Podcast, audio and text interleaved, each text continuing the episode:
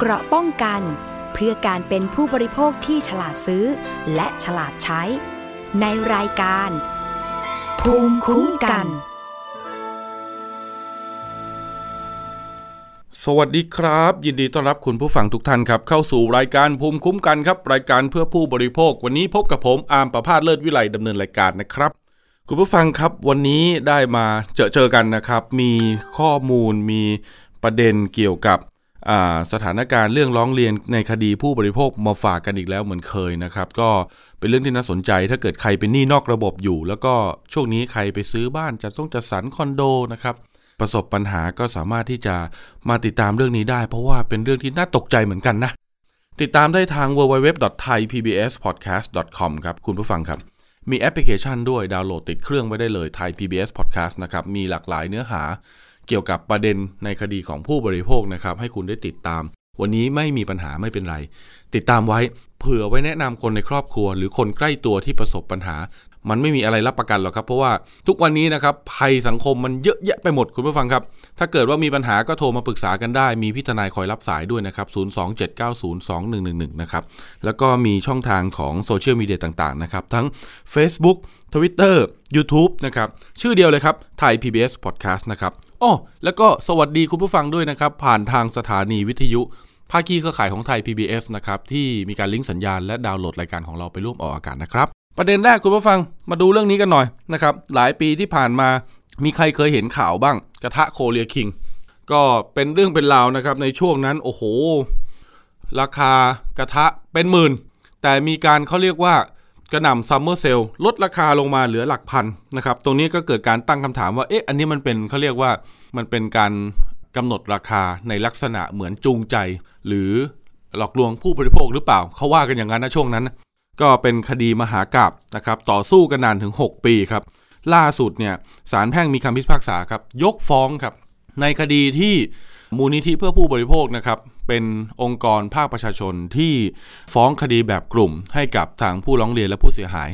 ก็บอกว่าได้รับความเสียหายได้รับการให้ข้อมูลที่ไม่น่าจะเป็นข้อเท็จจริง แล้วก็สินค้าอาจจะมีคุณสมบัติที่ไม่ได้มีประสิทธิภาพ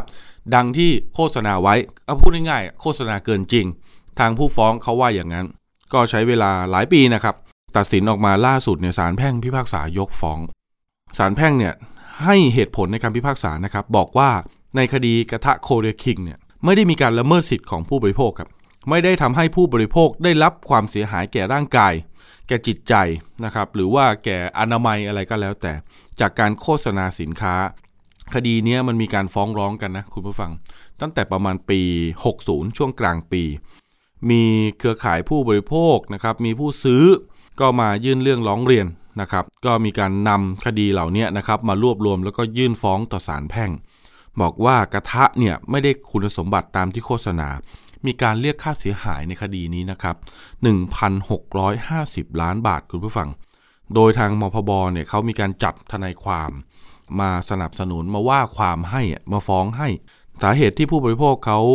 มาร้องเรียนมพบในช่วงนั้นเนี่ยส่วนใหญ่ก็จะเป็นในลักษณะของเรื่องหลักๆ เลยละ่ะ คุณสมบัติ กระทะโคเรียคิงเนี่ยนะครับช่วงนั้นเขาก็มีการโฆษณากันว่า โอ้มันมีหลายชั้นนะครับมีการเคลือบสารนู้นสารนี้มีการเคลือบหินอ่อนอะไรก็ว่าไป ด้วยเทคโนโลยีต่างเพื่อให้กระทะมันลื่นไม่ติดนะครับ แล้วก็ไม่ต้องใช้น้ำมัน แล้วแถมยังมีเขาเรียกว่านวัตกรรมในการที่จะป้องกันเชื้อโรคแล้วก็แบคทีเรียด้วย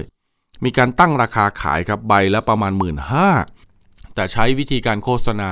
ลดราคาเหลือประมาณไม่กี่พันอะสองสามพันนะครับแถมซื้อหนึ่งแถมหนึ่งอะไรอย่างเงี้ยนะครับก็แล้วแต่ช่วงเวลาที่เขาการจัดโปรโมชั่น ก็จะมีพรีเซนเตอร์เป็นพิธีกรชายชื่อดังในช่วงนั้นนะครับก็คือพี่วูดดี้แหละ ก็เป็นพรีเซนเตอร์ในช่วงนั้นก็โอ้หลายคนเนี่ยช่วงแรกเนี่ยคือฮิตมากมีคนสั่งซื้อเยอะมาก ตอนหลังพอมีการร้องเรียนก็มีการออกมาให้ข้อมูล แล้วก็มีการตรวจสอบกันว่าเอ๊ะกระทะนี้ มีการใช้นวัตกรรม มีการเคลือบหลาย ๆ ชั้นในเจ็ดแปดชั้น จริงอย่างดังโฆษณาหรือไม่ แล้วต้นทุนเนี่ยที่กำหนดราคาขายถึง 15,000 บาท แล้วมาลดราคาโปรโมชั่นเหลือพันสองพันสามพันเนี่ยมันเป็นการกำหนดราคาที่เป็นไปตามการค้าขายตามคันลองปกติหรือไม่ หรือกำหนดให้แพงไว้แล้วให้มันดูแพงอะดูหรูดูไฮนะครับแล้วก็เอามาลดราคา ให้คนรู้สึกว่า อุ้ย นี่มันของเซลล์นี่นาอะไรอย่างเงี้ยนะครับเขาก็ตั้งข้อสังเกตว่าลักษณะแบบนี้มันเป็นการจูงใจผู้บริโภคหรือเปล่า ให้หลงผิดสำคัญผิด มีการตรวจสอบครับ เพราะว่าเนื้อกระทะของโคเลคิงเนี่ยมันมีการใช้วัสดุจากอลูมิเนียม เสริมเหล็กครับเคลือบด้วยโพลิเมอร์ครับแต่ไม่พบหินอ่อนในชั้นเคลือบ แล้วก็ไม่ได้มี 8 ชั้น ตอนนั้นมันจะมีหลายรุ่นนะคุณผู้ฟังมี Gold Series มี Diamond Series ก็แล้วแต่ ตัวรองกับตัวท็อปอะไรอย่างเงี้ยก็มีการกำหนดเป็นประเด็นขึ้นมารวมถึงราคาด้วย ก็ปี 63เนี่ยศาลชั้นต้นก็มีคำสั่งอนุญาตให้ดำเนินคดีแบบกลุ่มครับ ส่วนปี 65เนี่ยศาลอุทธรณ์ครับก็มีคำสั่งรับเป็นคดีแบบกลุ่มเช่นเดียวกันนะครับก็มีการจำกัดขอบเขตครับว่าผู้ซื้อในรุ่นไหนสำหรับรุ่นโกลรุ่นไดมอนด์ก็จะเป็นคดีผู้บริโภคในช่วงนั้น มีการแจ้งความด้วยนะ ที่สอนอพหลโยธินนะครับ มีการกล่าวหากันด้วย เรื่องนี้มหากราบจริง ๆ กล่าวหากันเรื่องอะไรอะก็คดีอยู่ในชั้นศาลเขาไปกล่าวหากันครับว่า มีการเบิกข้อความเท็จในศาลหรือไม่ เป็นลักษณะของบริษัทที่ถูกฟ้องร้องนั่นแหละครับ ไปแจ้งความทางผู้เสียหายและทนายความนะครับว่า เอ๊ะ ไปเบิกความเท็จในชั้นศาลหรือเปล่า เรื่องนี้ก็มีการพิพากษายกฟ้องครับ บอกว่าการเบิกความของจำเลยนั้นไม่ใช่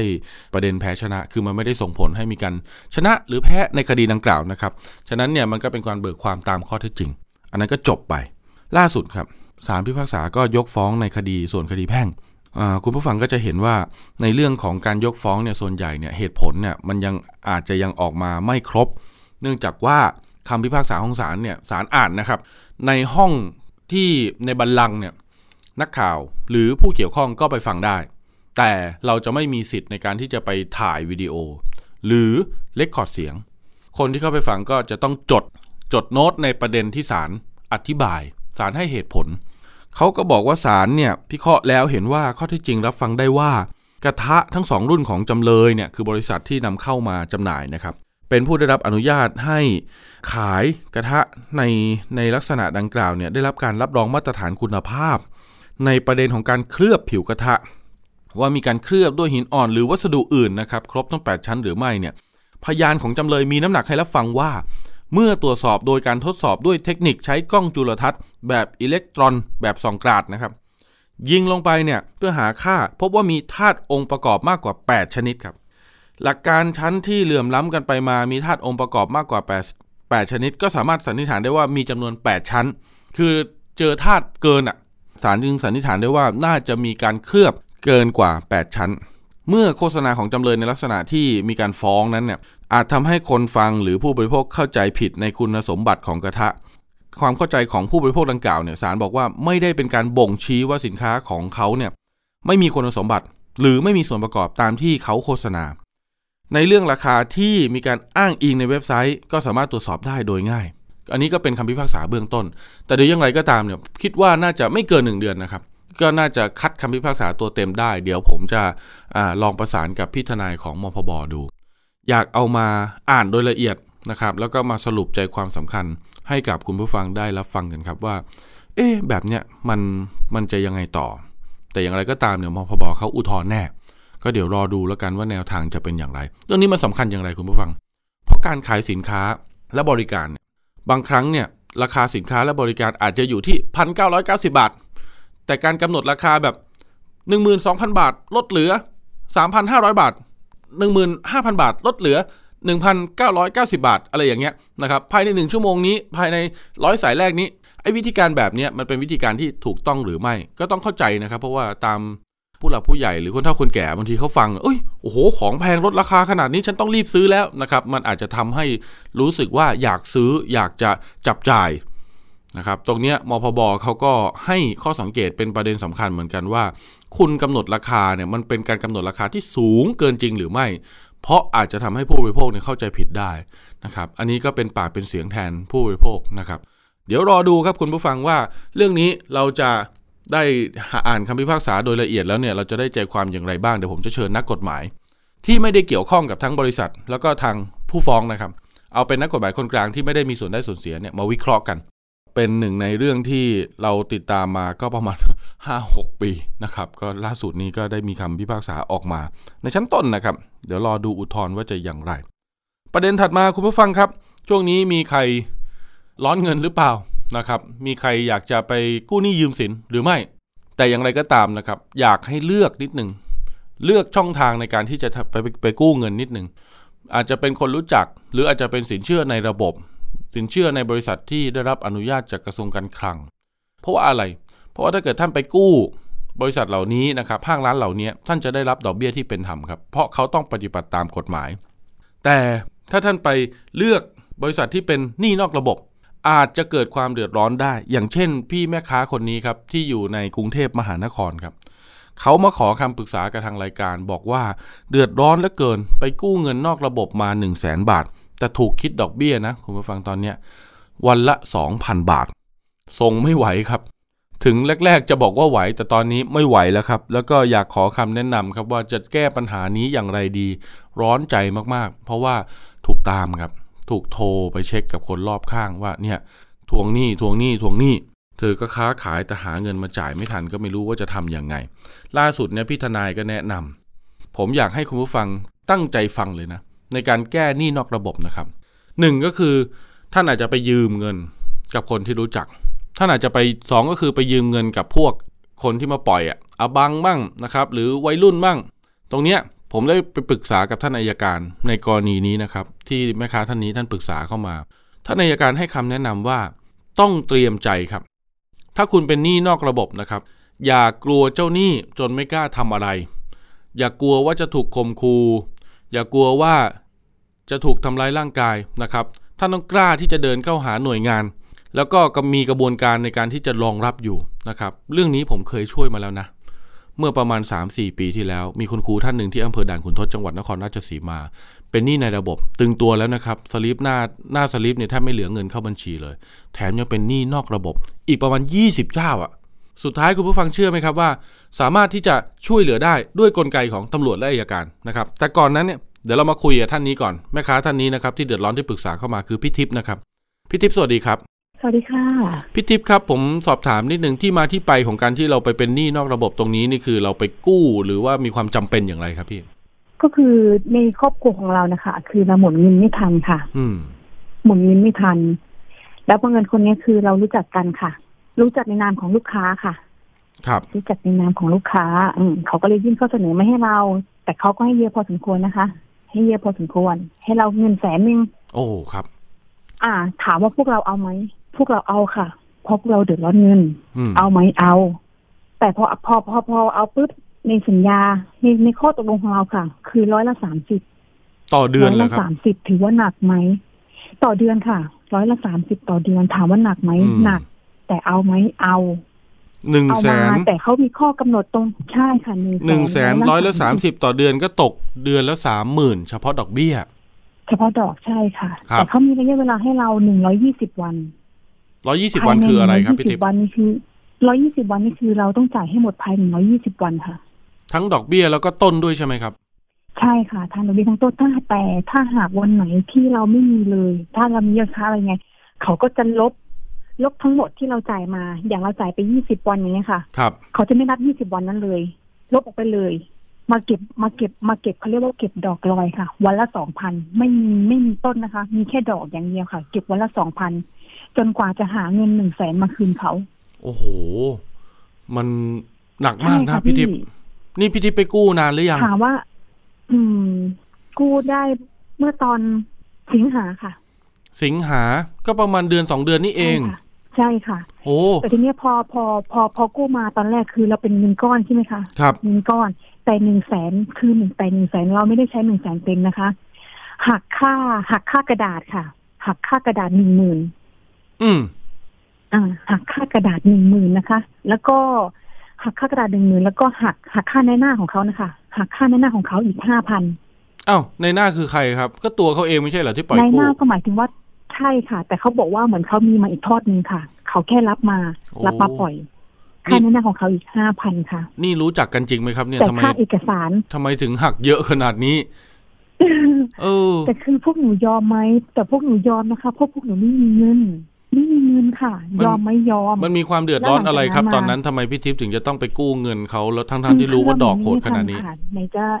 ไหนจะค่าค่างวดรถอืมค่าบ้านอืมค่าเทอมลูกไปต่างๆ นานาค่ะพี่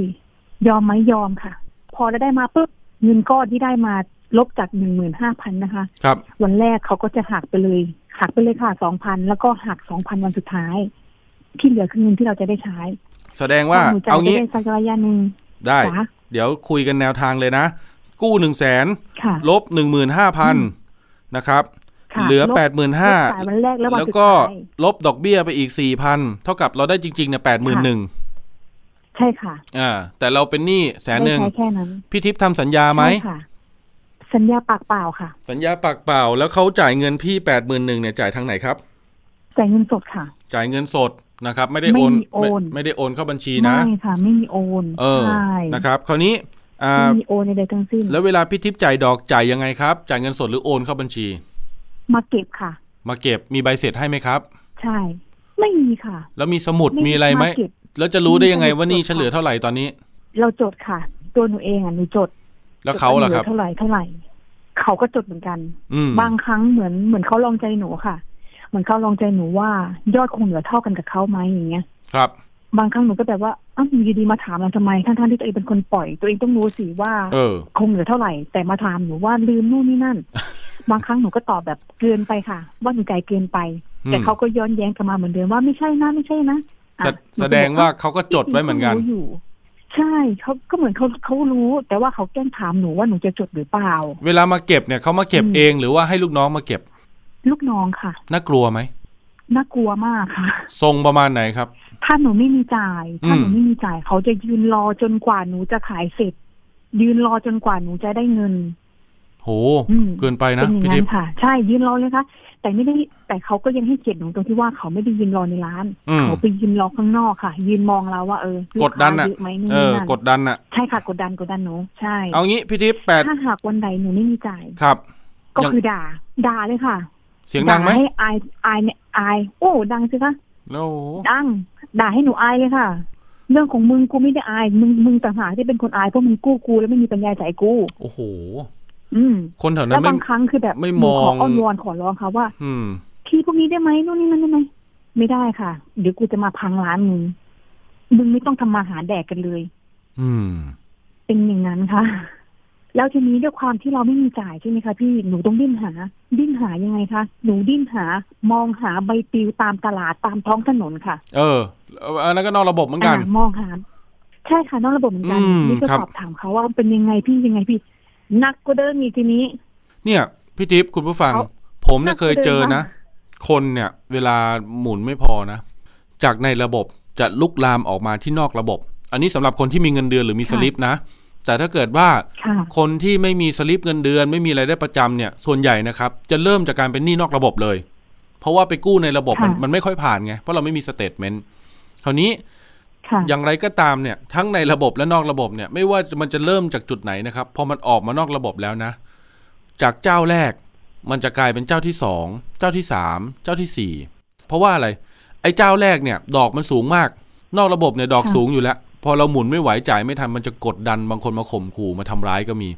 มันจะเป็นตัวบีบทำให้ลูกหนี้เนี่ย จะต้องไปหาแหล่งเงินนอกระบบแหล่งที่สองเพื่อมาจ่ายแหล่งที่หนึ่งมาเพิ่ม ใช่ค่ะมันเหมือนคนเป็นหนี้บัตรเครดิตนะคุณผู้ฟังพอมีบัตรใบแรกปุ๊บจ่ายไม่ทันเนี่ยก็จะไปเปิดใบสองเพื่อมาจ่ายใบหนึ่งนะครับพอมันเริ่มเต็มทั้งสองใบก็ไปเปิดใบสามเพื่อมาเนี่ยหมุนกันอยู่ในสามบัตรเนี่ยนะครับ แล้วมันก็จะลุกลามไปเรื่อยๆพี่ทิพย์วันนั้นเนี่ย คุยกับพี่ทนายได้คำแนะนำบ้างหรือยังเนะ ได้คำแนะนำค่ะ เขาแนะว่านำตรงที่ว่าให้หนูไปศูนย์ดำรงธรรมอืมให้ไปปรึกษาตรงนั้นดูว่าอะไรยังไง แต่ถ้าในถ้าในหากกรณีที่เราไม่สามารถคุยกับเขาได้ หรือเขาไม่ฟังเราค่ะ เขาไม่ฟังเราว่านู่นนี่นั่น ว่าเหตุผลอะไรครับทำไมถึงไม่จ่าย ก็ต้องรอตรงตรงคำแนะนำตรงนั้นอีกทีนึงค่ะ ว่ายังไง แต่ตัวหนูเองอะหนูกลัวภัยมืดอืม กลัวภัยมืดตรงที่ว่าเขาไม่รู้ว่าเขาวันหนึงวันหนึงเขาจะมากับหนูไหมไหน แล้วระหว่างที่หนูเดินกลับบ้านเอ้ยระหว่างที่เราเดินทางกลับบ้านอย่างเงี้ย เขาจะตามเราไหมครับอะไรอย่างเงี้ยค่ะ แต่เคยทาถามว่าเคยมาตามถึงบ้านไหมมาค่ะ มาถึงบ้านแต่แต่หนูตัวหนูเองหนูไม่ได้อยู่บ้าน ตัวหนูเองหนูไม่ได้อยู่บ้านหนูจะไปขายของไงคะจะเป็นโอ้ยายยายเลี้ยงตัวเล็กอยู่บ้าน ยายก็กลัวนะคะ ครับ ว่าใครวะมาตามถึงบ้านนู่นนี่นั่นจะเข้ามาทำร้ายกูกับหลานหรือเปล่าอะไรเงี้ย แล้วบ้านเนี่ยหนูก็ได้ตอบว่าเป็นเขาบ้านไปเช่าหรือบ้านซื้อ บ้านเนี่ยเป็นบ้านของเราเองค่ะ แต่กำลังจะโดนยึด ผ่อนไม่ไหวเหรอครับพี่ ใช่ค่ะ อืม มันหลายอย่างทั้งไหนจะค่าบ้านค่ารถรถรถนี่ก็โดนยึดค่ะ ยึดหรือยัง โดนยึดไปแล้วครั้งหนึ่งแต่ด้วยความที่เราไม่มีค่ะ เราเอาไปจำนำเขาเรียกว่าจำนำจำนำเถื่อน อือหือเราต้องจอดรถไว้ที่เขาไหมอืใช่ จอดไว้ที่เขา แล้วปกติพวกหนูเองอะ จะมีรถไปขายของอะไรอย่างนี้ใช่ไหมครับไม่มีค่ะ ต้องต้องจ้างเขาเอา ต้องจ้างเขาอะอืมมันมันก็หลายอย่างครับพี่บ้านก็จะโดนยึดแต่เขาก็ยังแบบทางธนาคารเขาก็ยังช่วยอยู่คอยช่วยตรงที่ว่าให้เราผ่อนปลนตรงที่ว่ายังให้ยังไม่ให้เรื่องมันถึงถึงขั้นที่สุดนะคะยังสามารถให้ลูกค้าแบบยังอาศัยอยู่ได้ก่อนอะไรอย่างเงี้ยแล้วบ้านนี่คือขึ้นศาลหรือยัง หรือว่ายังไม่ถึงขั้นนั้น ยังยังยังไม่ถึงขั้นนั้นค่ะ เขายังชะลอพวกหนูเอาไว้อยู่ อืมยังยังไม่ถึงขั้นนั้นอืมมันหลายอย่างครับพี่ เหมือนที่หนูบอกพี่ไปอะว่าตรงนี้หนูไม่มีปัญญาจ่ายเขาแล้วอย่างเงี้ยตอนนี้หก็ไปหาตามใบปลิวใช่ไหมเออแล้วพี่ทิพย์ไปหาหนักใบกว่าปลิวเดิมเนี่ยอีกได้ไปกู้มาหรือเปล่า หรือว่าแค่ดูดูกู้ค่ะกู้มาเหมือนกันจ่ายเอามาจ่ายยอดค้างเขาใช่ เอางี้เขาไม่ยอมอ้าวตอนนี้นะ ในระบบเนี่ยก็คือบ้านและรถแล้วรถก็เอาไปจำนำนี่คือยอดประมาณเท่าไหร่พี่สาว ยึดรถประจำนำยอดหกหมื่นแล้วตอนนี้ได้ไปใช้หนี่มัก้อนได้นี้หรือแค่ยังนั้นหกหมื่นนี้ยังไม่ได้ใช้หนี่ค่ะ ใช้แต่ดอก แสดงว่ารถก็ยังจอดอยู่กับคนที่รับจำนำใช่ไหม ใช่ อืม เอานี้นอกระบบแต่ล่ะคนที่รับจำนำคือเราก็รู้จักกันอยู่อะไรเงี้ยเขาก็ยังแบบคอยดูแลรถให้เราได้อย่างเงี้ยอ่า โอเค อันนี้ อันนี้ก็ถือว่าดีในระดับหนึ่งเพราะว่าบางรายเนี่ยไปจำนำกับคนไม่รู้จักไม่รู้ที่มาที่ไป แล้วมันเอารถเราไปชำแหละนะ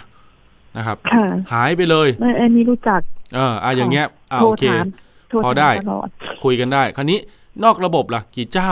พี่ทิพย์อีกเจ้าหนึ่งเงินหมื่นหนึ่งจะได้ใช้แค่ แค่แปดพันห้าโอ้โห นี่มันหมื่นหนึ่งใช้ได้เก็บแค่แปดพันห้าเพราะว่าค่าเอกสารเขาหนึ่งพันมันเอกสารอะไรแล้วก็ทำไมมันแพงค่าแรงจังเขา500กระดาษแผ่นหนึ่งไม่ถึงบาทหนูไม่รู้ใช่ค่ะ บัตรประชาชน บางคนอาจจะสงสัยว่า เอ้ย ถูกหักขนาดนี้ทำไมเขาถึงยอมเอาพี่ทิพย์บอกเหตุผลหน่อยว่าทำไมถึงต้องเอา ดอกแพงขนาดเนี้ย เพราะเราไม่มีเงิน อืม ไม่มีเงินต้องยอมค่ะ แล้วเรียนเงินหนึ่งหมื่นอะ จะได้ใช้แค่แปดพันห้าครับ เพราะว่าค่าเอกสารหนึ่งพัน ค่าแรงเขาห้าร้อย อืม แล้วก็เก็บเขาจะมาเก็บทุกวันค่ะ อันนี้ไม่มีโอน ไม่มีอะไรทั้งสิ้นค่ะ มาเก็บเอง จะมาช้า จะมาสายอะไรยังไง ก็จะมา ไม่มีโอนค่ะ เนี่ยคุณผู้ฟังก็สังจะเกมาตเก็ไหบมทุกวันเก็บ พวกพวกเนี้ย เก็บวันละ เก็บวันละห้าห้าร้อยยี่สิบสี่วันอ่าพวกพวกนี้มืออาชีพนะเพราะอะไรรู้ไหมคุณผู้ฟัง ไม่มีโอน ไม่มีร่องรอยทางการเงินค่ะไม่มีโอนไม่ผ่านบัญชีนะครับ เพื่ออะไรเพื่อให้พิสูจน์ไม่ได้ เวลาเราไปดำเนินคดีไปจับกลุ่มนะมันจะยากมากในการที่เราจะพิสูจน์ว่าเขาเนี่ย เป็นเจ้าหนี้ผิดกฎหมาย เพราะอะไร บอกก็ผมไม่ได้ค่ะนั่น ก็มันก็เป็นแค่คำกล่าวอ้างพิทิพย์บอกว่าส่งดอกผมจริง ๆ ไม่มีนะครับ ผมเก็บผมก็เก็บดอกเบี้ยปกติอะไรอย่างเงี้ยนะครับ เพราะอะไรเพราะมันเรา มันจะทำให้เราไม่มีหลักฐานสุดท้ายเนี่ย มันอาจจะทำให้เกิดความสงสัยและเขาอาจจะถูกเขาเรียกว่ายกประโยชน์ทางความสงสัยให้จำเลยได้ ค่ะ พี่คะแล้วไม่ใช่แค่นี้นะพอหนูได้เงินจากใบปลิวมาใช่ไหมครับหนูเอาไปจ่ายยอดค้างเขาทั้งหมดยอดค้างเขาทั้งหมดนะคะที่หนูมีอยู่น่ะหนูว่าได้ใช้เงินแค่พันเดียวนะ หนูว่าจะได้ใช้เงินแค่พันเดียวโอ้แล้จาวกหนูต้องมานั่งจ่ายเขาอีก จากหมื่นนึงเนี่ยเหรอพี่ทิพย์สี่วัน ใช่ อืม เขาไม่ยอมค่ะ เขาไม่ยอมมูเขาด่าหนูเหมันหมูเหมันหมาอีเคียอีสัตว์นู่นนี่นั่นสารพัดค่ะ ครับ ทั้คุงณสวนสัตว์อะมาเกือบหมดอะโอ้เหรอ อืมตอนนี้เป็ย่างนั้นแต่ถามว่าพวกตอนหนูยอมไหมหนูหนูต้องต้องก็ต้องยอม ตอนนี้เราได้แนวทางหรือยังว่าเราจะไปยังไงต่อ เราเราจะเดินไปทางไหนอะพี่ทิพย์ ยังไม่รู้เลยค่ะ ก็อืมขายของเป็นวันๆจ่ายเขาไปวันๆเอาก่อนครับนะครับเพราะหนูไม่มีจริง ๆ ต่อจะให้ด่าหนูยังไงหนูหนูหนูก็หาให้ไม่ได้แล้วอย่างเงี้ยเรื่องนี้นะถึงคุณก็ผู้มีฟังคนแนะนำหนูมานะครับแนะนำหนูมาให้หนูว่าไปเอากับอาบังสิไปเอากับอาบังหนูก็เลยคำนวณว่า ถ้าหนูไปเอากับบังมา บังต้องมาเก็บกับหนูทุกวันใช่ไหมแล้วครับหนูจะเอาจังเอาตังค์ตรงไหนจ่ายเขาทั้งๆที่หนูมีอยู่แล้วน่ะหนูยังไม่สามารถจ่ายเขาได้เลย ถ้าเอากับบังมาอีกหนูยิ่งหนักกว่าเดิมอีกอืม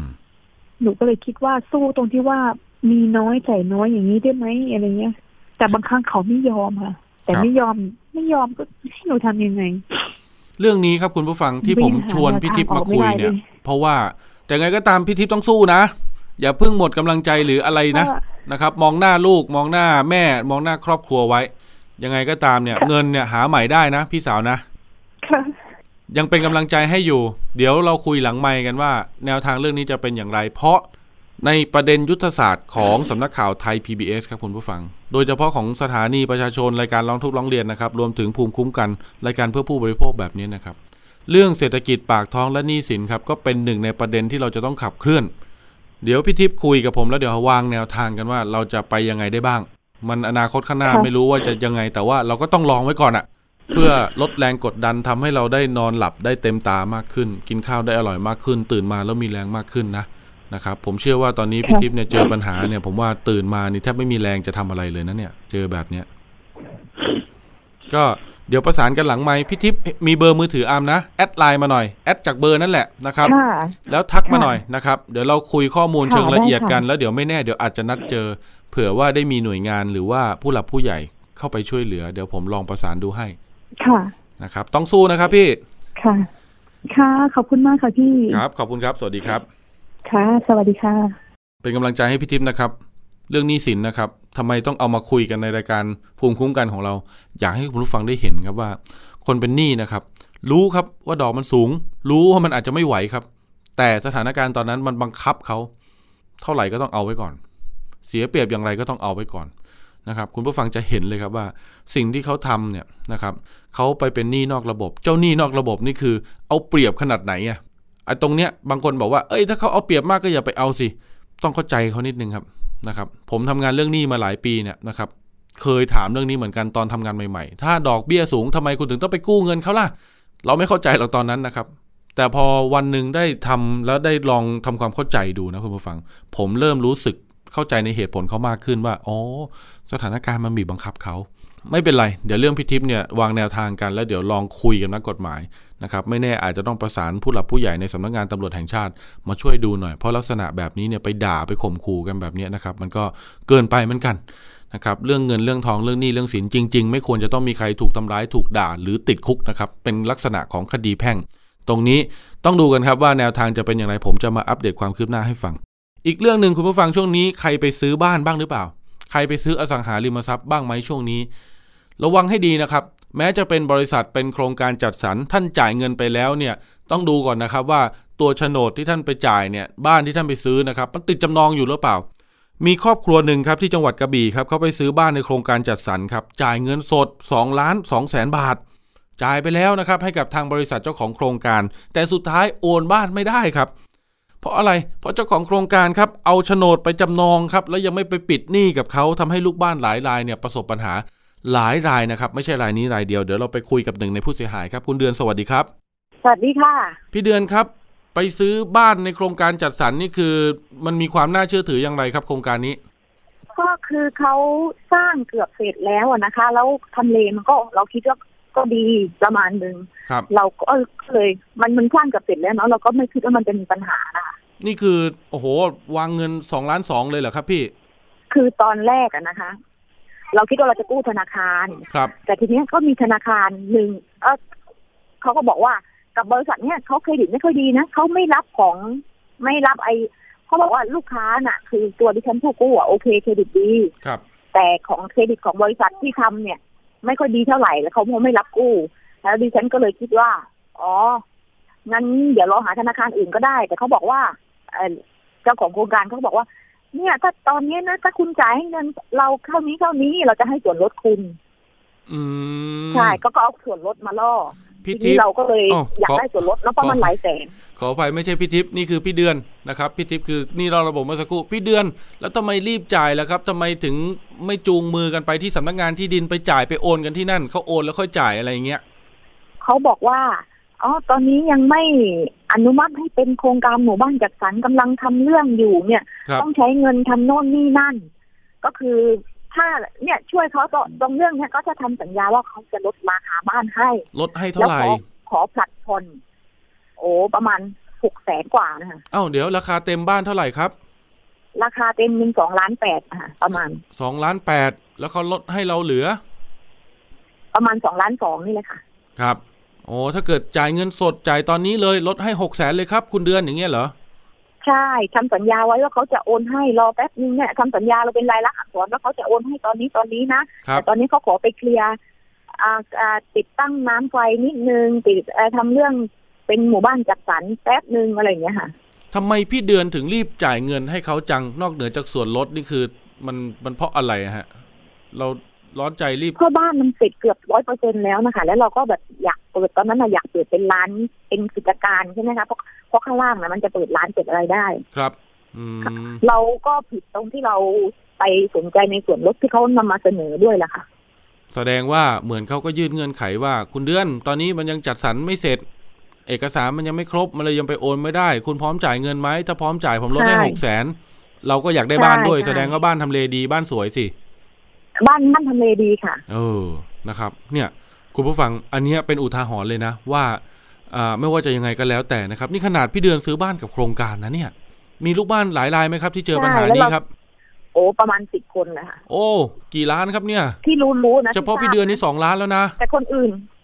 แต่คนอื่นนะเขาไม่ได้จ่ายเป็นล้านนะคะก็ครับมีที่บ้านหลังข้างๆ ก็รู้ว่ารู้สึกว่าสามแสนอะไรอย่างเงี้ยค่ะอืมมันติดอะไรอยู่ครับทำไมถึงโอนไม่ได้ครับ ตอนนี้เขาไม่ได้ติดอะไรหรอกค่ะ เขาโอนได้แล้วแต่คือเขาเอาไปจำนองกับคนอื่น เขาจะเอาเงินสองต่อนะคะ อืม คือขายบ้านให้เราด้วย แล้วก็เอาโฉนด โฉนดนี่เป็นแปลงใหญ่หรือเป็นแปลงเล็กของเราครับ มันแบ่งแล้วหรือยัง แปลงเล็กย่อยแล้วค่ะเรียเรียย่อยเรียบร้อยแล้วค่ะ เออ นะครับ พี่เดือนเห็นเห็นโฉนดแล้วใช่ไหมว่ามันถูกแบ่งเป็นแปลงย่อยๆแล้ว เห็นเห็นเรียบร้อยแล้วค่ะ เพราะว่าอ๋อไปขึ้นศาลมาแล้วรอบหนึ่งเหรอครับ อันนี้เป็นชั้นไต่สวนมูลฟ้องหรือว่าสืบพยานครับพี่เดือน ตอนนี้ศาลแค่รับรับนัดรับนะคะ แต่ว่าจะนัดน่าจะนัดสืบนัดสืบพยานเดือนอีกประมาณเดือนสองเดือนนะคะอ๋อแสดงว่าก่อนหน้านี้น่าจะไปอ่าภาภาษาทนายเขาเรียกไปไต่มาแล้ว ไต่สวนมูลฟ้องคือไปเล่าที่มาที่ไปมาแล้วศาลก็รับแล้ว ใช่ใช่ค่ะ ใช่ค่ะ อืม บริษัทเขามาไหมครับ อะไรนะคะ บริษัทเขามาคุยมาเจรจาไหมครับ ไม่ค่ะเขาแค่ส่งทนายไปเหรอเขาส่งทนายไปตัวเขาอะไม่โผล่หน้ามา โอ้ นี่ลูกบ้านสิบรายไปซื้อ ทั้งโครงการมันมีสักกี่หลังครับพี่เดือนครั้งโครงการคิดว่าน่าจะเป็นประมาณห้าสิบหลังนะคะห้าสิบหลัง นี่มีปัญแต่หาว่าไปแล้วตอนสิบหลังใช่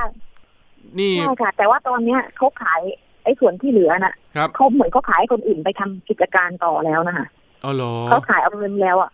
โอ้ใช่คุณผู้ฟังตอนระนี้วังไม่ได้นะเป็นของไม่ได้ดำเนินคุณผู้ฟังระวังนะครับอ่า ผมอาจจะผมกับพี่เดือนอาจจะยังเอ่ยชื่อโครงการไม่ได้ แต่โครงการนี้อยู่ที่อำเภอเขาพนมใช่ไหมครับ จังหวัดกระบี่นะใช่ค่ะนะครัใช่ค่ะเออตอนนี้ยังเอ่ยชื่อโครงการไม่ได้เพราะเดี๋ยวเดี๋ยวมีปัญหาข้อกฎหมายแต่บอกคุณผู้ฟังไว้ก่อนว่า มันมีข้อสังเกตนิดหนึ่งนะครับ ไปซื้อก็ระมัดระวังนิดหนึ่งหรือจะโทรมาที่รายการก่อนก็ได้ มาถามก่อนว่าโครงการนี้คือโครงการอะไร ไม่รู้ว่าตอนนี้ยังมีปัญหาอยู่หรือเปล่าเนี่ยสี่สิบหลังที่เหลือเนี่ยนะอันนี้ไม่แน่ใจเหมือนกัน แล้วมีเพิ่มเติมนิดนึงตอนนี้ของดิฉันเนี่ยค่ะ พอดิฉันยื่นเรื่องฟ้องร้องไปแล้วใช่ไหมคะครับ ตอนนี้สดสดๆหมาดๆเนี่ยดิฉันเห็นว่าเขาติดประกาศขายไอตัวบ้านที่เหลือเหมือนประมาณว่าเขาจะเอาเอาเงินไปให้ไปใช้เองแหละอืมถ้าสมมติดิฉันฟ้องดิฉันก็จะยึดอะไรไม่ได้เยอะนะครับ อืมก็คือเหมือนง่ายๆว่าขายทรัพย์สินออกไปว่าอย่างนั้นใช่เขาจะเหมือนกันแนกแจกจ่ายทรัพย์สินออกไปเอาเงินใช้เอง พี่เดือนลองให้พี่ทนาย ตอนนี้เรามีทนายแล้วใช่ไหมครับ มีค่ะมีค่ะ เออ ลองลองลองทำถามพี่ทนายเราดูหน่อยนะว่าเอ๊ะลักษณะแบบนี้มันเป็นการโกงเจ้าหนี้ไหมนะลองให้พี่ทนายอืมเอ่ออธิบายนิดนึงนะครับว่า เอ๊ะค่ะเนี่ยเขาอนาคตเขาอาจจะต้องมารับผิดชอบหรือเยียวยาเราเนี่ย แต่ลักษณะเหมือนแบบขายเอาเงินอะขายทรัพย์สินออกไปอย่างเงี้ยนะครับ เหมือนเป็นการเขาเรียกว่าอืมอ่าผ่องถ่ายทรัพย์สินหรือเปล่า เป็นการโยกย้ายทรัพย์สินหนีเจ้าหนี้หรือเปล่า ถ้าเกิดว่าเป็นการค่ะเข้าข่ายเป็นการโกงเจ้าหนี้เนี่ยแจ้งความอาญาได้นะ เราในฐานะเจ้าหนี้อะค่ะแล้วเดี๋ยวดูกันครับคุณผู้ฟังเพราะว่าเรื่องนี้น้องแป้งที่ดารัตตามเองเลย ก็อยู่ไกลหน่อย แต่ไม่เป็นไรพี่เดือนยังอยู่ไทยอีกนานไหมครับ อยู่จนถึงวันที่เอ่ออยู่จนถึงต้นเดือนหน้านะคะ เอ๊ะเข้ามากรุงเทพช่วงไหน ได้เจอทีมข่าวบ้างหรือยังนัดนัวัดนกับที่สี่ค่ะนัดกับน้องแป้งหรือยัยังงครับไม่เจอเลยค่ะ แต่วันที่สี่จะไปกรุงเทพค่ะ วันที่แต่สี่ถ้าธันวาถ้าได้เจอทีมข่าวอะ ใช่ค่ะสี่ธันวาเออสี่นะคห้ารับหกเจ็ดยังอยู่กรุงเทพค่ะ เอางี้พี่เดือนก่อนเข้ามาติดต่อผมหรือน้องแป้งล่วงหน้านิดนึงนะครับ เผื่อว่านัดหมายท่านอายการเราเอาหลักฐานไปนั่งดูกันหน่อยดีกว่า เนาะค่ะค่ะ แต่ถ้าแต่ถ้าอยากเป็นก่อนหน้านั้นก็ได้นะคะ เพราะว่าเรื่องนี้สำคัญสำหรับดิฉันมากดิฉันอาจจะขึ้นไปกรุงเทพก่อนเอาที่คุณพี่สะดวกอะนะครับถ้ามากรุงเทพเมื่อไหร่แจ้งทีมข่าวมานิดนึงเผื่อว่านัดหมายไปคุยกับท่านอายการ ส่วนพี่ทนายของพี่เดือนนี่อยู่จังหวัดไหนครับอยู่กรุงเทพหรืออยู่กระบี่ อยู่กันดีค่ะอยู่กันดีค่ะเพราะว่าเพราะว่าต้องขึ้นศาลที่นู่น ก็ลองดูนะครับ เดี๋ยวเรื่องนี้นะคุณผู้ฟังรับเรื่องร้องเรียนมาแล้ว เดี๋ยวดูกันครับว่าแนวทางจะเป็นอย่างไรนะครับระมัดระวังนิดนึงนะก่อนซื้อก่อนจ่ายเงินนะครับ เตือนไว้เลย เอาพี่เดือนมาเล่าให้ฟังเนี่ยอยากให้เป็นอุทาหรณ์ว่าคุณจะซื้อบ้านซื้อคอนโดนะครับก่อนจ่ายเงินเนี่ยจูงมือกันไปที่สำนักงงานที่ดินครับในเขตนั้นๆ เช็คดูให้เรียบร้อยครับว่าโฉนด หรือเอกสารสิทธิ์ของที่ดินที่คุณจะไปซื้อเนี่ย มันมีภาระอะไรอยู่บ้าง ทำอะไรเนี่ยไปปรึกษาเจ้าหน้าที่ที่สำนักงานที่ดินอย่าจ่ายเองแบบนี้นะครับ ถ้าเราใจอ่อนด้วยความอยากได้ของเรา หรือมันมีส่วนลดนะครับ บางทีมันอาจจะนำมาซึ่งปัญหาตรงนี้ได้ เป็นกำลังใจให้พี่เดือนนะครับ เดี๋ยวดูกันว่าเรื่องนี้จะขับเคลื่อนยังไงนะครับ ขอบคุณค่ะ ขอบคุณค่ะ ได้ครับได้ครับขึ้นมากรุงเทพเดี๋ยวเจอกันครับ ขอบคุณครับ สวัสดีครับ ค่ะ สวัสดีค่ะ ครับ เน้นย้ำกันเลยคุณผู้ฟังทำธุรกรรมเกี่ยวกับที่ดินและอสังหาริมทรัพย์ไปที่สำนักงานที่ดินเท่านั้นนะครับ อย่าไปจ่ายกันเองข้างนอกนะครับ อาจเกิดปัญหาแบบนี้ได้เนี่ยฟ้องร้องกันเรื่องยาวเลยนะ พี่เดือนก็อาจจะต้องเจออีกหลายกระบวนการเผลอเป็นปีอะนะครับช่วงถัดไปครับคุณผู้ฟังคิดก่อนเชื่อกับดรแก้วกังสดานอัมภัยนักพิษวิทยา และพี่น้ำชนาทิพย์ไพรพงศ์ครับ วันนี้มาในชื่อตอนเมตาโบโลมิกส์คืออะไรและสำคัญอย่างไร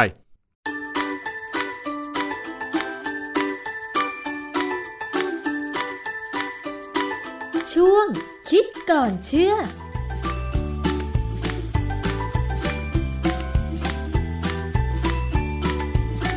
พบกันในช่วงคิดก่อนเชื่อกับดรแก้วกังสดานนภัยนักพิษวิทยากับดิฉันชนาทิพย์ไพรพงศ์ค่ะ วันนี้เรามาคุยเกี่ยวกับเรื่องของสุขภาพร่างกายกันอีกครั้งหนึ่งนะคะคุณผู้ฟัง มันมีคำที่ดิฉันไปเจอคำว่าเมตาโบโลมิกส์ก็งงสงสัยค่ะว่าคำคำนี้เนี่ยมันเกี่ยวกับด้านสุขภาพร่างกายของเราอะไรอย่างไร ตอนนี้เนี่ยในแวดวงวิทยาศาสตร์เขามีการอธิบายกับคำนี้ว่าอย่างไรบ้าง อาจารย์คะ metabolomics คืออะไรและมันสำคัญยังไงคะอาจารย์ครับคำว่า metabolomic เป็นคำทางวิทยาศาสตร์ ซึ่งสำคัญมากในอนาคต ปัจจุบันนี้เริ่มสำคัญแล้ว คงจะพอเข้าใจคำว่า genomic ก็คือเรื่องเกี่ยวกับพันธุกรรม พันธุศาสตร์ที่แสดงออกมาของแต่ละคน ลึกลงไปเนี่ยการที่จะทำให้ความรู้ทางพันธุศาสตร์เป็นประโยชน์กับชีวิตของมนุษย์ เขาก็จะศึกษาให้ลึกลงไปเรื่อยๆ นักชีวเคมีจะเป็นคนศึกษาเรื่องแบบนี้คำว่าเมตาบอลมิกเนี่ยจึงเกิดขึ้นมา และบ้านเราเนี่ยเมืองไทยเนี่ยเราเริ่มสนใจเรื่องนี้ มีคณะแพทย์หลายคณะเนี่ยสนใจและมาประชุมกัน เขาก็พยายามอยากจะให้ประชาชนเข้าใจคำนี้ ดังนั้นเนี่ยถ้าเราจะคุยเรื่องนี้เนี่ยผมจะอธิบายง่าย ๆ ว่า เวลาเรากินอาหารเข้าไปอย่างหนึ่ง สมมติเรากินน้ำตาลกลูโคส แล้วสิ่งที่เราอยากได้ก็คือพลังงานค่ะ แต่ตัวสุดท้ายที่ได้ออกมาจริงๆ จะเป็นคาร์บอนไดออกไซด์กับน้ำการกินน้ำตาลกลูโคสเข้าไปเพื่อให้ได้พลังงานเนี่ยเราจะได้สารที่ให้พลังงาน และผลิตภัณฑ์สุดท้ายคือคาร์บอนไดออกไซด์กับน้ำแต่ระหว่างนั้นระหว่างทางจากน้ำตาลกลูโคสมาที่คาร์บอนไดออกไซด์กับน้ำเนี่ยมันจะมีสารเคมีเกิดขึ้นมากมาย ซึ่งสารแต่ละตัวที่เกิดขึ้นเนี่ยเราใช้คำรวมๆว่า metabolite ค่ะดังนั้นเนี่ยคำว่า metabolomic ถ้าพูดง่ายๆก็คือ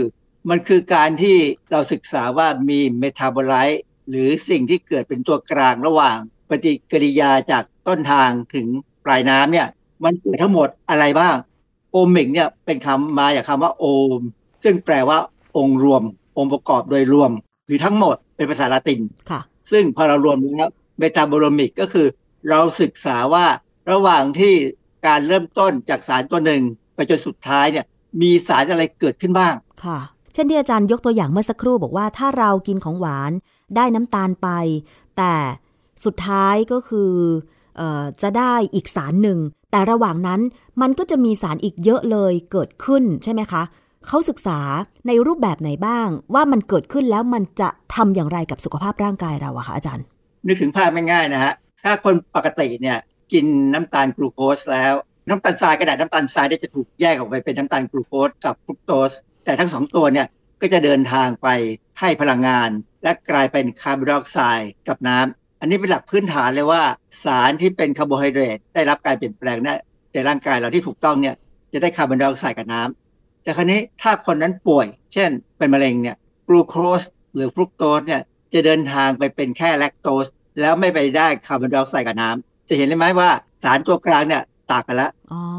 ดังนั้นเนี่ยถ้าสมมติว่าเราเอาเซลล์เช่นเซลล์ตับ ของคนสองคน ซึ่งคนหนึ่งปกติกับอีกคนหนึ่งมีปัญหาที่ตับ แล้วเราเอาเซลล์พวกเนี่ยมาศึกษาว่าในเซลล์เนี่ยมีองค์ประกอบที่เป็นสาร metabolite เป็นยังไงบ้าง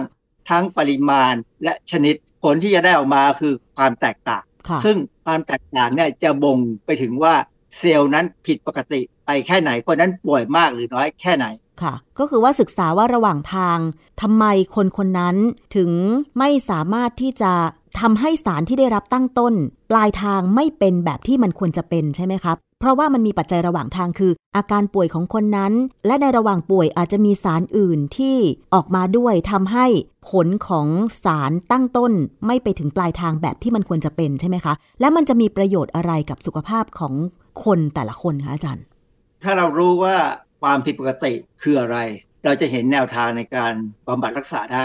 เวลาเราสมมติ มมติเอ่อบริษัทยาเนี่ยทำยาขึ้นมาตัวหนึ่งใหม่ ๆ เลยเขาอยากจะรู้ว่ายาเนี่ยมันเข้าไปฆ่าเชื้อแบคทีเรียได้ สมมตินะฮะฆ่าเชื้อแบคทีเรียได้ แล้วมันจะมีผลกับตับอย่างไรบ้างอืมเขาก็จะศึกษาในสัตว์ทดลองก่อนค่ะเช่น ให้หนูทดลองเนี่ยได้รับยาตัวหนึ่ง อีกตัวหนึ่งไม่ได้รับยา จากนั้นเนี่ยก็เอาตับมาเพื่อจะดูว่าตับณตอนเวลานั้นเนี่ยของหนูที่เหมือนกันเนี่ยอือฮึมีองค์ประกอบในเซลล์ ที่มีความแตกต่างกันยังไงบ้าง คือเขาจะไม่รู้หรอกว่ามันจะเกิดความแตกต่างยังไง แต่เขาจะเอาไปจัดการแยก เหมือนกับแยกชิ้นส่วนเนี่ยดูว่ามันมีสารชีวเคมีอะไรบ้างที่อยู่ในเซลล์ตับของหนูที่กินยากับไม่กินยาค่ะซึ่งถ้ามันไม่ต่างกันเลย ก็แสดงว่ายานั้นไม่มีผลกระตับ แต่ถ้ามันมีความแตกต่างที่เห็นได้ชัด แล้วมันบ่งชี้ออกมาเนี่ย ก็จะได้รู้ว่าไอ้ความแตกต่างเนี่ยทำให้เกิดปัญหาร้ายแรงไหม จะต้องศึกษาต่อไปนะ แต่ว่ามันเป็นการเริ่มต้นที่จะมองเห็นว่ายาตัวนี้มีค่าพอไหมที่จะศึกษาต่อไป เพราะว่าถ้าเราว่ากินยาเพื่อฆ่าเชื้อเนี่ย แต่ฆ่าเชื้อได้แต่ไปทำลายตับเนี่ย มันก็ไม่สมควรจะเป็นยาใช่ไหมค่ะ ก็คือศึกษาผลกระทบทุกๆอย่างจากสารที่เรากินเข้าไปนั่นเองใช่ไหมคะอาจารย์ว่ามันจะกระทบกับอวัยวะส่วนไหนอะไรอย่างไร กับคนที่ป่วยหรือไม่ป่วย แม้จะต่างเชื้อชาติหรือต่างภูมิภาคกัน น่าจะเป็นส่วนที่จะช่วยในอนาคตเกี่ยวกับเรื่องของลงลึกไปถึงยีนเลยไหมคะอาจารย์ อันนี้เป็นเรื่องของยีนเลยอืมเพราะว่าอะไรเคยมีข่าวใช่ไหมฮะว่าคนที่กินยาพวกสมุนไพรเป็นประจำเนี่ยโดยที่ไม่ได้คุยกับหมอเลยเนี่ยนะหรืออาจจะไปคุยกับหมอยาหมอแผนโบราณเนี่ยยาพวกเนี้ยเรารู้ว่ามันรักษาโรคได้ เพราะว่ามันมีการใช้มาแล้ว แต่เราไม่รู้นะว่ามันมีผลกระต่ายไหมมอย่างเช่น ยาสมุนไพรที่เขาเรียกว่าป่าช้าเหงาว่า คำว่าป่าช้าเหงาหมายความว่ายานี้ทำให้คนป่วยเนี่ยหายป่วย จนป่าช้าเนี่ยไม่มีการทำศพในความเป็นจริงแล้วเนี่ยยาตัวนี้ยทำให้ไตมีปัญหา ซึ่งถ้าเราพยายามศึกษาเรื่องแบบเนี้ยเช่นอสมุนไพรเนี่ยที่เรารู้ว่ามีประสิทธิภาพนะมีคุณสมบัติที่รักษาโรคได้ แต่เราไม่รู้ว่ามีคุณสมบัติที่ทำให้เกิดมีโทษสมบัติไหมที่จะทำให้เกิดความผิดปกติในมนุษย์เนี่ยนะเราศึกษาแค่ในสัตว์ทดลองก่อนว่าทำให้ตับ ทำให้ไตทำให้ปอดอวัยวะเนี่ยมีความเปลี่ยนแปลงต่างไปจากเซลล์ของหนูปกติที่ไม่ได้กินไหมค่ะ ถ้าเรามองเห็นภาพเนี่ย เราก็พอจะรู้ว่าสมุนไพรตัวเนี้ยมันน่าจะเอามาศึกษาเพื่อทำเป็นยาที่ให้คนกินต่อไปค่ะในรูปแบบที่ดีขึ้นกว่าเดิมไหม หรือว่าควรจะต้องหยุด เนื่องจากว่ามันมีปัญหา คือไม่ใช่ว่าไปรอให้เกิดปัญหากับคนไข้ก่อน เราเคยมีปัญหาใบขี้เหล็กที่เอามาทำเป็นยามาราคอลเป็นยาเม็ด เป็นสมุนไพรอัดเม็ดแล้วกินไปตับพัง ขี้เหล็กก็คือใบที่เอามาต้มแล้วมันขมๆเหรอคะอาจารย์ได้แต่เวลาเราจะต้มกินเป็นเป็นอาหารแกงเนี่ยต้มทิ้งน้ำก่อนนะแล้วถึงเอาต้มเอาเอาใบขี้เหล็กที่ต้มทิ้งน้ำไปแล้วเนี่ยมาแกงเอามาปรุงเป็นแกงนะฮะแต่ว่าตอนที่เขาทำเป็นยาสมุนไพรอัดเม็ดเนี่ยเขาไม่ได้ต้มเขาทำให้แห้งแล้วอัดเป็นผงเลยทำเป็นผงแล้วอัดเม็ดปรากฏว่ากินแล้วตับพัง ซึ่งอันเนี้ยมถ้าถ้าสมัยนี้เอามาลองทำแบบที่ศึกษาเมตาโบโลมิกก่อนเนี่ยโดยดูที่ตับของสัตว์ทดลองเนี่ย ผมว่าเราจะเห็นเลยว่ามันมีความเปลี่ยนแปลงอ๋อค่ะ ก็คือว่าศึกษาในระหว่างทางการเปลี่ยนแปลงของสารชีวเคมีก่อน ดีกว่าที่จะไปรอให้มันเกิดผลกับสุขภาพของมนุษย์ก่อน มันจะเกิดประโยชน์มากกว่า อันนี้คือประโยชน์ของการศึกษาเมตาโบโลมิกใช่ไหมฮะอาจารย์ครับ เวลาเขาศึกษาเนี่ยเขาก็จะเอาเซลล์มาทำให้มันแตกอะนะแต่หลายๆเซลล์เนี่ยทำให้แตก แล้วเขาก็จะเอาไปใช้เครื่องมือทางวิทยาศาสตร์ ชั้นสูงนะแยกออกมาเลย ว่าในเซลล์นั้นน่ะในอวัยวะนั้นน่ะเนื้อเยื่อนั้นน่ะขณะนั้นน่ะมีสารชีวเคมีอะไรขึ้นมาบ้างค่ะอาหารหรือสิ่งอะไรก็ตามเนี่ยที่เราให้สัตว์ทดลองกินเข้าไปเนี่ยไปมีผลเปลี่ยนแปลงรูปแบบของสิ่งที่เกิดขึ้นในเซลล์ปกติไหมค่ะถ้ามัน เปลี่ยนแปลงอย่างชัดเจนเนี่ยก็แสดงว่ามันมีผลแล้วล่ะผลนั้นอาจจะดีหรืออาจจะไม่ดีต้องพิจารณาอีกทีหนึ่งค่ะแต่ถ้าไม่เปลี่ยนแปลงเลยก็แสดงว่าก็ไม่มีผลกับอวัยวะนั้น ก็ต้องไล่ดูอวัยวะอื่นด้วยว่ามีผลไหมซึ่งเรื่องแบบเนี้ยหลาย ๆ แห่งเขาเริ่มทำกันแล้ว ผมไม่แน่ใจว่าเมืองไทยก็คงมีแหละ เพราะว่าบ้านเราก็ไม่ได้ช้านะเรื่องทางชีวเคมีเนี่ยตอนเนี้ยสถานการณ์ของโลกการศึกษาเรื่องนี้เขาก้าวไปถึงไหนแล้ว ถึงแม้ว่าไทยอาจารย์บอกว่าจะมีการศึกษาบ้างแล้ว แต่ไม่เป็นข่าว แต่ตอนนี้มันมีการศึกษาเป็นแยกเฉพาะอะไรอย่างนี้ไหมคะ ผมยกตัวอย่างง่ายๆหนึ่งคือเรื่องที่มีผลกับพันธุกรรมและก็การกินอาหารของมนุษย์นะฮะซึ่งจะแยกออกไปเขาเรียกว่า nutrigenomic คือ nutri นี่ก็เกี่ยวกับโภชนาการ ส่วน genomic ก็เกี่ยวกับเรื่องของยีนต่างๆคำว่านิวทริจีโนมิกเนี่ยมันคือการที่คนแต่ละคนเนี่ยมีความแตกต่างในยีนเดียวกัน ยีนเนี่ยหมายถึงองค์ประกอบของ DNA ซึ่ง จะเป็นตัวกำหนดการสร้างโปรตีนออกมาทำงาน ยีนเดียวกันของคนคือคนทุกคนจะต้องมียีนที่เหมือนกันแหละและจำนวนยีนหรือว่าชนิดของยีนเนี่ยจะต้องเหมือนกัน เพราะถ้าไม่เหมือนกันก็จะไม่ใช่คนอย่างอย่างเช่นเราดูคนกับลิงเนี่ยจะมียีนที่สร้างอะไรอะไรต่ออะไรออกมาเนี่ยค่ะไม่เหมือนกันต่างกัน คนกับลิงถึงต่างกัน แต่ถ้าเป็นคนกับคนเนี่ยจะต้องมียีนที่สร้างสิ่งที่ต้องการออกมาเหมือนกัน เพียงแต่ว่า มันมีความแตกต่างในการสร้างว่าสร้างได้ดีไหม สร้างได้มาก สร้างได้น้อย สร้างออกมาแล้วโปรตีนนั้นทำงานดีหรือไม่ดีค่ะหลายๆคนเนี่ยสร้างน้ำย่อยน้ำย่อยในกระเพาะออกมาเนี่ยไม่ค่อยดี เพราะฉะนั้นจะท้องอืดท้องเฟ้อประจำอืมในขณะที่บางคนเนี่ยสร้างออกมาน้ำย่อยดีอืมๆกินอะไรเข้าไปก็ไม่เคยท้องอืดท้องเฟ้อเลย มันต่างกันตรงนี้นะฮะค่ะดังนั้นเนี่ยเราจะเห็นว่า การที่คนแต่ละคนเนี่ยมีความแตกต่างกันในยีนเดียวกันเนี่ยจึงทำให้การตอบสนองต่อสารอาหาร แต่ละชนิดที่กินเข้าไปเนี่ยเช่นกินแป้งเข้าไปเนี่ยค่ะบางคนกินแป้งเข้าไป แล้วน้ำตาลในเลือดขึ้นเร็วมากอือฮึแต่บางคนกินเหมือนกันแต่ไม่ได้ขึ้นเท่าไหร่ค่อยๆขึ้นนะอืมเพราะฉะนั้นคนแรกเนี่ยก็จะเสี่ยงต่อการเป็นเบาหวานค่ะส่วนคนหลังนี่ก็จะเสี่ยงน้อยต่อการเป็นเบาหวาน เราจะเห็นว่าคนบางคนเนี่ยสูบบุหรี่ไม่ เห็นเป็นไรเลยเขาก็อยู่ได้จนแปดสิบเก้าสิบแต่บางคนเนี่ยหกสิบก็เสียชีวิตเพราะมะเร็งปอด หรือบางคนไม่สูบบุหรี่ก็เสียชีวิตด้วยมะเร็งปอดซึ่งอันเนี้ยเป็นเพราะว่ายีนเขาต่างกันในเรื่องเดียวกันอ๋อนะฮะบางคนกินวิตามิน กินแล้วดูดซึมได้ไม่ดีเท่ากับคนที่กินอีกคนหนึ่งก็เนี่ยคือเป็นปัญหาว่า อาจจะมีอาการขาดวิตามินได้ หรือต้องกินให้มากกว่าคนอื่นเขาค่ะเนื่องจากว่าตัวรับวิตามินเข้าสู่ร่างกายเราเนี่ยมันก็สร้างเป็นโปรตีนที่สร้างมาจากยีน เดียวกันเนี่ยของคนสองคนเนี่ยเพียงแต่ว่าสร้างออกมาแล้วมีลักษณะของการทำหน้าที่เนี่ยดีหรือไม่ดีค่ะ จริง ๆ มันเป็นประโยชน์นะอาจารย์ว่าการศึกษาเอ่อเรื่องของสารชีวเคมีกระบวนการต่างๆ ที่มันแปลสารไปเนี่ยแต่ว่าอาจารย์มันจะมีการศึกษาหรือการตรวจสุขภาพแบบนี้เป็นรายบุคคลไหมอาจารย์ เพราะว่ามันเหมือนว่าแต่ละคนก็มียีนที่ไม่เหมือนกัน เพราะฉะนั้นเนี่ยถ้าจะใช้ประโยชน์จากกระบวนการเหล่านี้ มันจะต้องใช้เงินเยอะป่ะคะอาจารย์ ในกรณีของนิวทริจีโนมิกเลยนะค่ะมีแล้วในเมืองไทย มีโรงพยาบาลทำให้แล้ว คือใช้เงินฮะค่ะมีระดับคงเป็นหมื่นขึ้นไป เพราะว่าต้องมีการวิเคราะห์พันธุกรรม ต้องมีวิเคราะห์ว่าระบบมียีนเป็นยังไงบ้าง ยีนนี้ปกติหรือไม่ปกติอืมปกติมาก บางทีเนี่ยปกติคือระดับหนึ่ง แต่มีความผิดปกติก็เป็นระดับที่ต่างๆกัน บางคนเนี่ยผิดปกติ แต่ว่าไม่มีผลอือฮึบางคนผิดปกติมีผล ดังนั้นเนี่ยการวิเคราะห์พวกเนี้ยเป็นการดูองค์ประกอบของยีนอย่างอย่างละเอียดอืมนะซึ่งทำได้ในบ้านเราทำได้ แต่ว่ามันก็จะช่วยว่าคนบางคนเนี่ยที่เป็นโรคบางโรคเนี่ยรักษายังไงก็ลำบาก พอมารู้ผลตรงนี้ก็สามารถที่จะจัดยาให้ได้ค่อนข้างตรง แล้วก็ทำให้อาการดีขึ้นในระดับหนึ่งค่ะเอาละค่ะนี่คือประโยชน์ของการศึกษาทางวิทยาศาสตร์นะคะ อาจจะเป็นคำศัพท์ที่หลายคน รวมถึงดิฉันก็ไม่เคยได้ยินมาก่อนเมตาโบโลมิกส์นะคะ แต่ว่าเราก็ต้องฟังไว้ แล้วก็ทำความเข้าใจไปพร้อม ๆ กันด้วย เพื่อว่าประโยชน์ในอนาคต ซึ่งตอนนี้ทำให้ดิฉันก็ทราบว่าอ๋อทำไมดิฉันกินแล้วท้องอืดท้องเฟ้อมีความรู้สึกว่าไขมันมันสะสมตรงหน้าท้องด้วย แต่น้องอีกคนนึงก็กินพอๆกัน แต่น้องเขายังรูปร่างดีแล้วก็ยังผอมอยู่ ตอนนี้ดิฉันก็พอจะเข้าใจบ้างแล้วค่ะอาจารย์ก็ดีครับ คือถ้าเราเข้าใจเนี่ย โดยเฉพาะเด็กๆเนี่ยนะ เริ่มเข้าใจเรื่องพวกนี้ได้เนี่ยก็อาจจะสามารถดูแลตัวเองให้เป็นคนที่มีสุขภาพดีกว่าผู้ใหญ่ปัจจุบันนี้ ซึ่งสมัยที่ผู้ใหญ่เป็นเด็กเนี่ยความรู้พวกนี้อาจจะยังน้อยอยู่ค่ะเราก็เลยระวังไม่ค่อยเป็น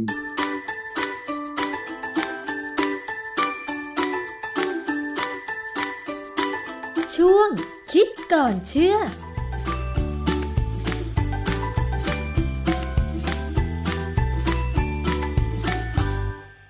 ครับคุณผู้ฟังครับมีปัญหาเดือดร้อนสงสัยตรงไหนนะครับ ก่อนทำอะไรหรือซื้อขายอะไรก็แล้วแต่นะครับ ถ้ากลัวว่าจะตกเป็นเหยื่อมิจฉาชีพ โทรมาปรึกษาโทรมาสามคำแนะนำกันก่อนก็ได้นะครับ ที่ไทย PBS ครับเบอร์เดียวเลยครับ 027902111 วันจันทร์ถึงวันศุกร์9โมงเช้าถึง4โมงเย็นนอกเหนือจากทีมงานแล้ว มีพี่ทนายความรับสายให้คำปรึกษาได้ด้วยนะครับ ทุกอย่างฟรีไม่มีค่าใช้จ่ายที่ไทย PBS นะครับผม